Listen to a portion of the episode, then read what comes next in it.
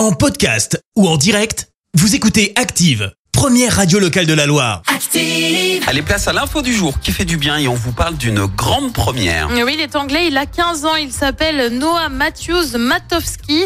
C'est le premier acteur trisomique à décrocher un rôle majeur dans un Disney. Il joue dans la nouvelle adaptation de Peter Pan et Wendy. Noah est donc porteur de trisomie 21. Le film est sorti il y a une dizaine de jours sur Disney+.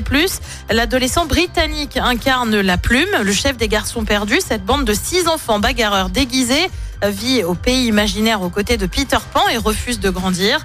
Dans le casting, on retrouve également Jude Law dans la peau du capitaine Crochet. Merci, vous avez écouté Active Radio, la première radio locale de la Loire. Active.